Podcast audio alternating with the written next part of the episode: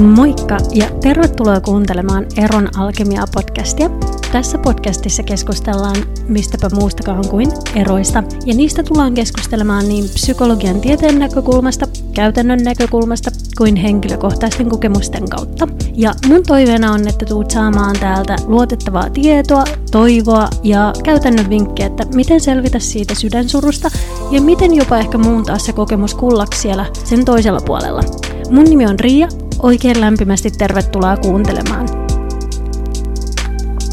Moikka ja tervetuloa kuuntelemaan Eron Alkemia podcastin jaksoa numero 5. Ja kuten luvattu, niin tänään puhutaan positiivisista tunteista ja siitä niiden roolista tämmöisessä erotilanteessa ja stressaavissa elämäntilanteissa ylipäätään. Erot on mahdollisesti yksi ja stressaavimpia elämäntilanteita meidän elämässä, joten sen takia tosiaan niin niin kerron vähän teoriaa siitä, että mikä se näiden positiivisten tunteiden rooli on, mutta sitten myöskin käytäntöä siitä, että miten me voidaan ehkä kultivoida näitä positiivisia tunteita. Mutta älä huoli, kyseessä ei tule ole mikään pakkopositiivisuuteen kannustava tai niistä vaikeista tunteista eroon pääsemiseen kannustava jakso, vaan puhutaan just nimenomaan siitä, että kuinka sekä niitä vaikeita tunteita ja sitten näitä positiivisia tunteita. Me voidaan tuntea samanaikaisesti ja totta kai tämmöisessä vaikeassa elämäntilanteessa me usein koetaan enemmän niitä epämukavia tunteita, mutta niitä positiivisia tunteitakin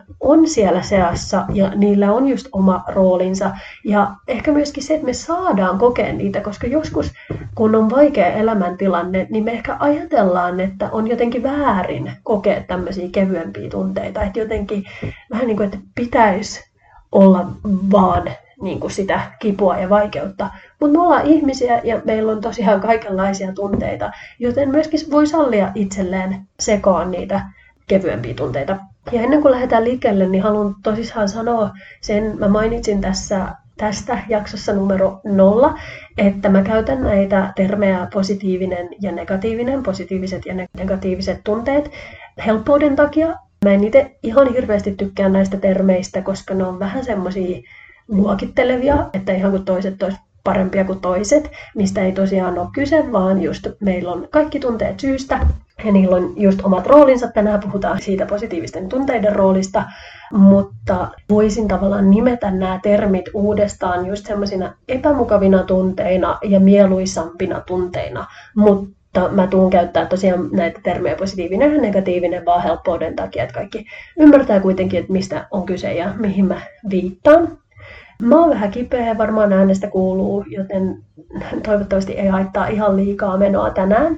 Mutta lähdetään liikkeelle. Eli positiiviset tunteet kriisien keskellä, niillä on tosiaan oma roolinsa. Ne ei katoa mihinkään akuutin tai kroonisen stressin seurauksena, vaan ne muun muassa puskuroi masennusta vastaan. Ne saattaa jopa olla niitä tunteita, jotka edesauttaa kasvua ja kukoistusta, mutta mitä ne tekee ainakin niin kuin hetkessä sekä pidemmällä tähtäimellä on, että ne palauttaa meidän psykologisia ja fysiologisia resursseja ja ne laajentaa meidän ajattelua.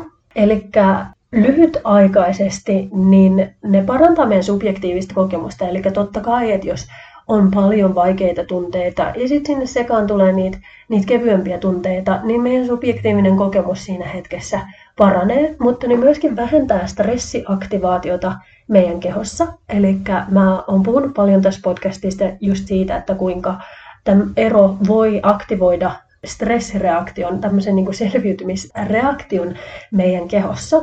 Ja mitä stressi aiheuttaa on se, että me foku, meidän huomio fokusoituu siihen uhan aiheuttajaan.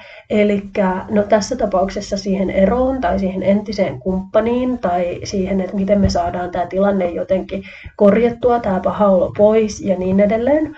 Ja vaikka meidän selviytyminen tai henkiin jääminen ei ihan oikeasti ole tässä tilanteessa uhattuna, niin se stressi kuitenkin aiheuttaa se, että me saatetaan kiinnittää kaikki meidän huomio siihen. Niin mitä sitten nämä positiiviset tunteet voi tehdä, on just se, että ne rauhoittaa sitä fysiologista reaktiota, jolloin meidän ajattelu sitten just laajenee, me aletaan näkeä asioita vähän semmoisessa suuremmassa mittakaavassa sen sijaan, että me keskitytään vaan siihen ns-uhkaan, siihen sen stressin aiheuttajaan. Eli tosiaan positiiviset tunteet vähentää stressireaktiota, laajentaa meidän ajattelua, mutta sitten että se stressireaktio rauhoittuu meidän kehossa.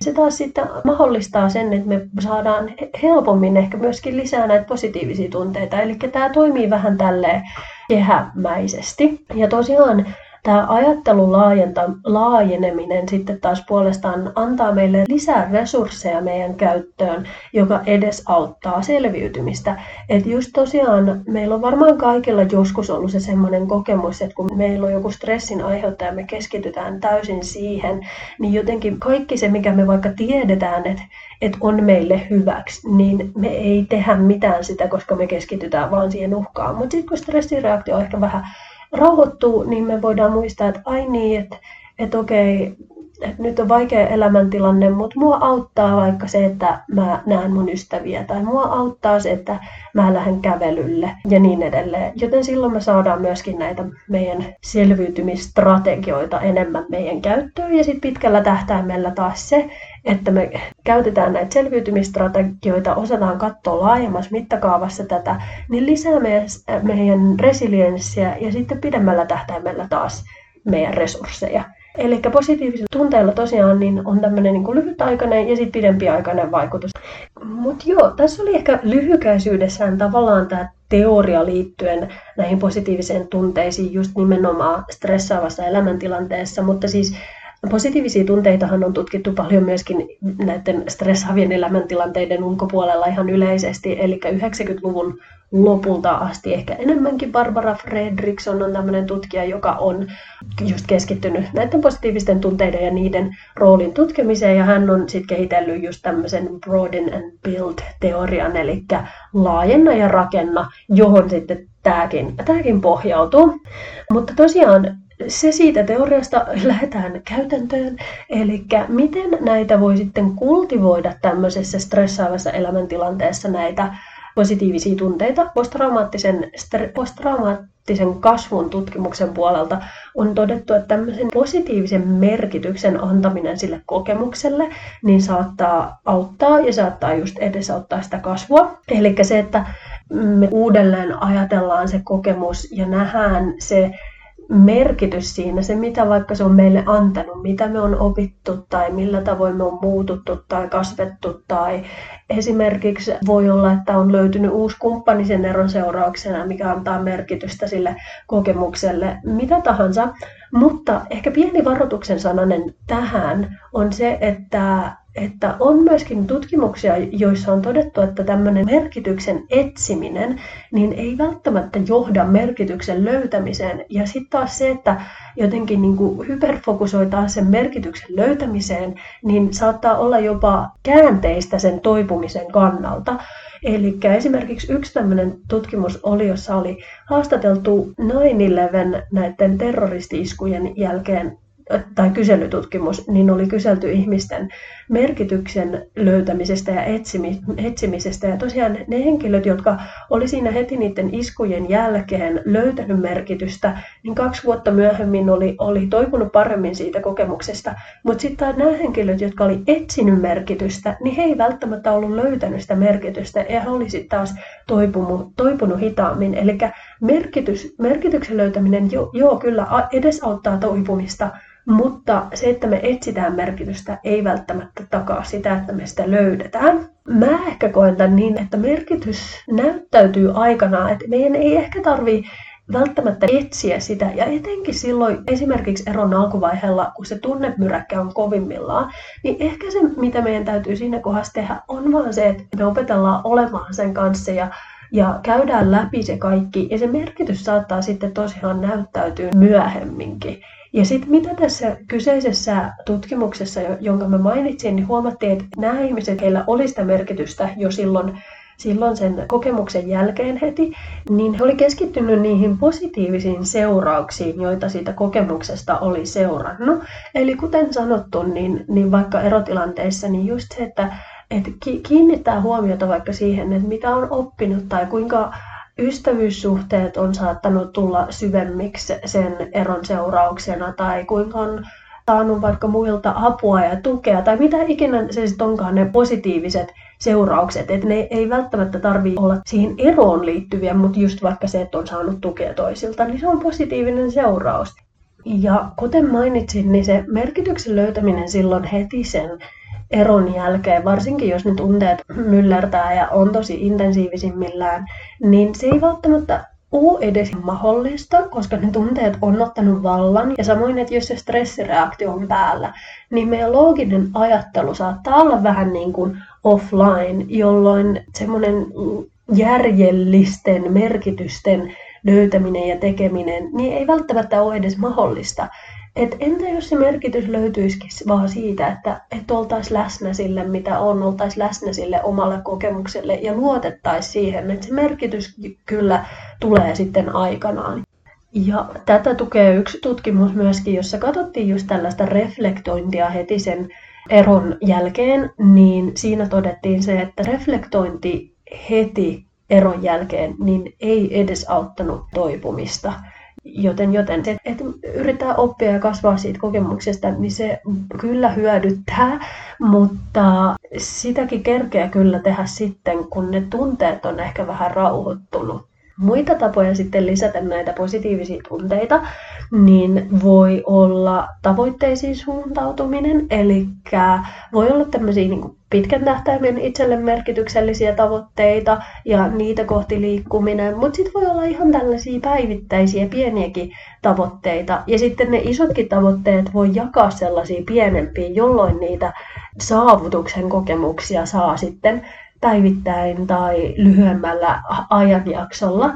Et esimerkiksi mun haastateltavien kesken, just tosiaan kun haastattelin ihmisiä, jotka oli kasvanut ja kukoistanut eron seurauksena, niin yksi tämmöinen teema, joka nousi eteen, nousi esiin, oli tämmöinen tavoitteisiin suuntautuminen, että siellä oli pidemmän ajan tavoitteita, että ihmiset oli esimerkiksi edennyt urallaan tavoitteitaan kohti tai lähtenyt opiskelemaan, oli se sitten kurssitasolla jotain tai yliopistotasolla jotain ja niin edelleen. Mutta tärkeää tässä kuitenkin oli tässä pitkän tähtäimen tavoitteissa se, että ihmiset oli tehnyt tämmöistä niin kuin itse tutkiskelua ja löytänyt ne suunnat, mihin he yksilöinä haluaa suunnata. Ja sitten tämä erokas mahdollisti sellaisen vapauden lähteä niitä tavoitteita kohti. Mutta sitten siellä puhuttiin paljon myös tämmöisistä ihan päivittäisistä tavoitteista ja päivittäisistä rutiineista. Että yksi haastateltava esimerkiksi puhui siitä, että kuinka hän tekee itsensä kanssa, että elääkö hän tai tuleeko hän esille joka päivä sillä tavalla, kun hän haluaa tulla. Ja sitten toinen haastateltava esimerkiksi puhui siitä, että kuinka tämmöiset pienet, lyhyemmän välin tavoitteet antoi hänelle sitten taas lisää voimaa ja lisää uskoa siihen eteenpäin jaksamiseen ja sitten taas kohti niitä isompia tavoitteita. Eli tämmöinen tavoitteisiin, merkityksellisiin tavoitteisiin suuntautuminen, niin voi myöskin auttaa näiden positiivisten tunteiden lisäämisessä. No sitten tutkijat ehdottaa, että mukavaa tekemistä, eli oli se sitten mitä tahansa, jotain, mistä, mitä itse tykkää tehdä, palapelin kasaamista, ystävien kanssa ajan viettämistä, puutarhan hoitoa, ruoanlaittoa, mitä tahansa, niin just se saattaa lisätä niitä positiivisia tunteita ja just tiedän sen, että välillä voi olla motivaatio tosi vähissä, mutta joskus se, että et aloittaa vaan, niin se motivaatio tahallaan sit lisääntyy siitä ja se saattaa sitten kokonaan muuttaa sen oman sen hetkisen kokemuksen ja just ne positiiviset tunteet saattaa sitten tulla mukaan peliin ja just oma ajattelu muuttuu, oma perspektiivi muuttuu ja niin edelleen. Ja sitten positiivisen psykologian alla on tutkittu tämmöisiä positiivisia interventioita, mikä viime vuosina on paljon saanut huomioon, niin on esimerkiksi tämmöinen kiitollisuuden harjoittaminen.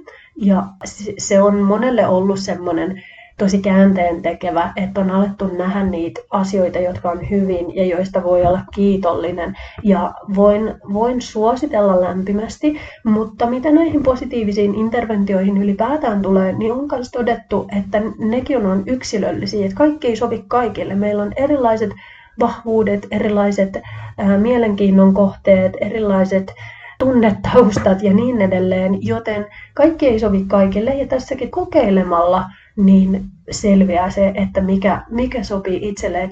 Mä koitan harjoittaa kiitollisuutta joka päivä, kirjoittaa kiitollisuuspäiväkirjaa ja niin edelleen, mutta mä tiedän sen tunteen, että joinain päivinä, vaikka järjellä tietää, että okei, totta kai mä oon kiitollinen mun ystävistä ja että mulla on ruokaa pöydässä ja katto pään päällä, niin mä en tunne sitä kiitollisuutta. Se tuntuu jotenkin itse, itsensä huijaamiselta.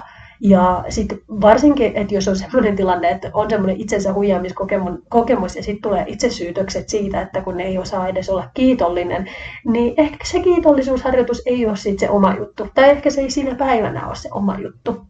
Joten myöskin se, että ei laita mitään paineita itselleen siitä, että jonkun tietyn jutun pitäisi toimia. Et, et mä haluan tavallaan levittää sellaista sanomaa, että että kukaan ulkopuolinen ei voi sulle kertoa, että minkä niin kuin täytyisi tai tulisi toimia, vaan me itse kokeilemalla ja sitten sen lopputuloksen arvioimalla voidaan löytää se, että mikä meille toimii ja mikä ei toimi.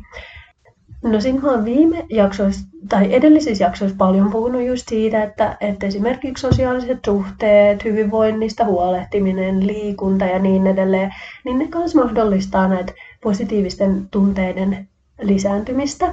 Joten ei, ei mennä siihen sen enempää. Mutta sitten tämmöisiä yllättäviä juttuja, että mä itse asiassa suosittelen, jos et niin tunne hirveästi tätä positiivisia tunteita tai siihen liittyvää tiedettä, niin käy googlaamassa vaikka positiiviset tunteet. Se saatat jopa yllättyä siitä, että mikä kirjo meillä on positiivisia tunteita. Ehkä sellaisia, joita me ei olla edes huomattu tai havaittu tai tajuttu, että ne on positiivisia. Esimerkiksi kiinnostuneisuuden tunne on positiivinen tunne.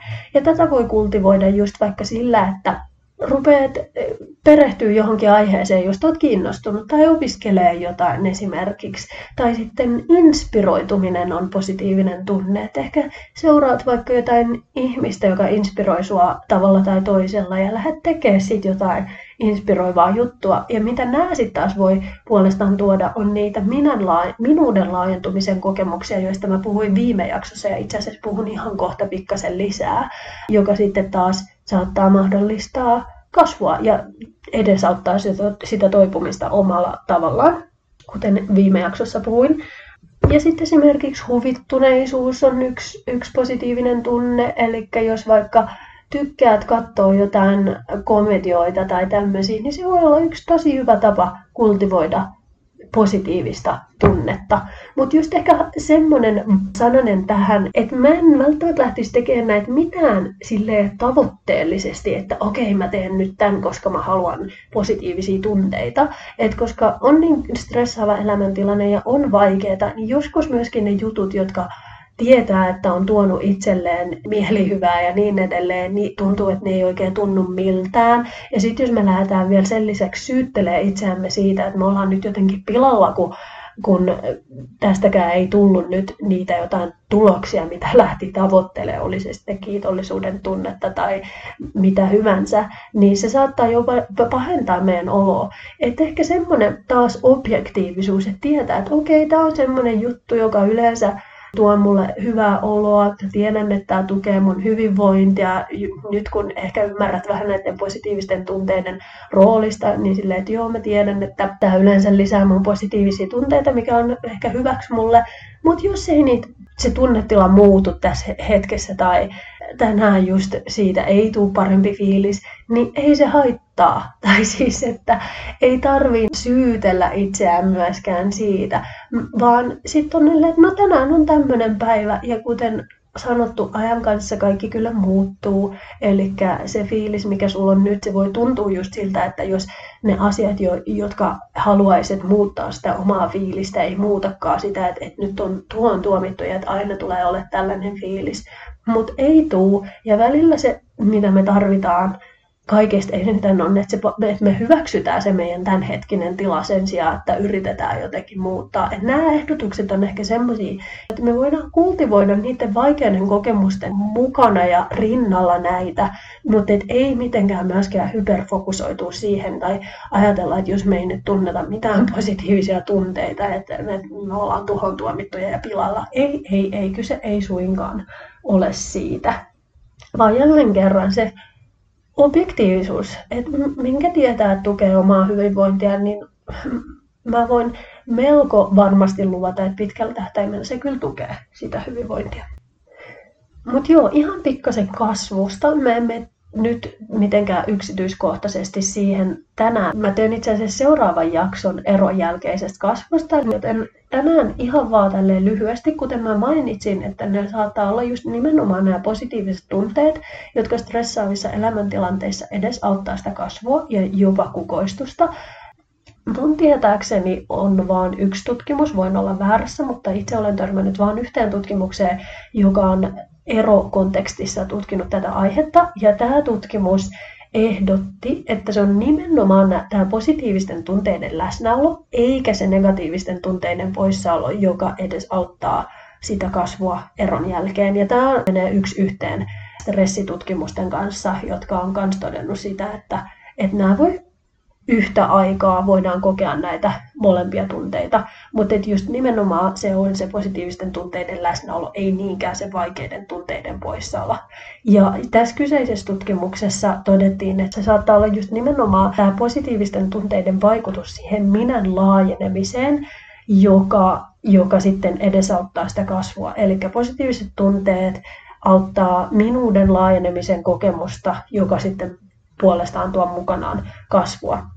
Ja sitten samalla tavalla just posttraumaattisen stressin tutkimuksen puolelta niin on todettu, että tämmöinen tuska ja, ja kasvu ne ei ole janan kaksi päätä, vaan ne voi tapahtua yhtä aikaa ja joidenkin teorioiden mukaan se on just tämä kipu tai haaste tai kriisi ja siitä selviäminen, joka sitten tuo mukanaan sitä kasvua. Ja mä sanon tämän siksi, että jos siellä nyt jollain on tosi kivulias, vaikea kokemus, niin, ja vaikka tämä jakso onkin positiivisista tunteista, niin, niin se, että on vaikeaa ja kivuliasta, niin ei tarkoita just sitä, että, että meidän elämä on pilalla, vaan ehkä semmoinen pieni toivon siemen sinne, että ehkä se on just tämä kipu, joka sitten jossain kohtaa tuo mukanaan sitä kasvua. Ja meidän ei tarvitse pakottaa sitä kasvua nyt, se tapahtuu kyllä sitten aikanaan, jos on tapahtuakseen. Kaikki ei kasva vaikeista elämäntilanteista, sekin on ihan ok.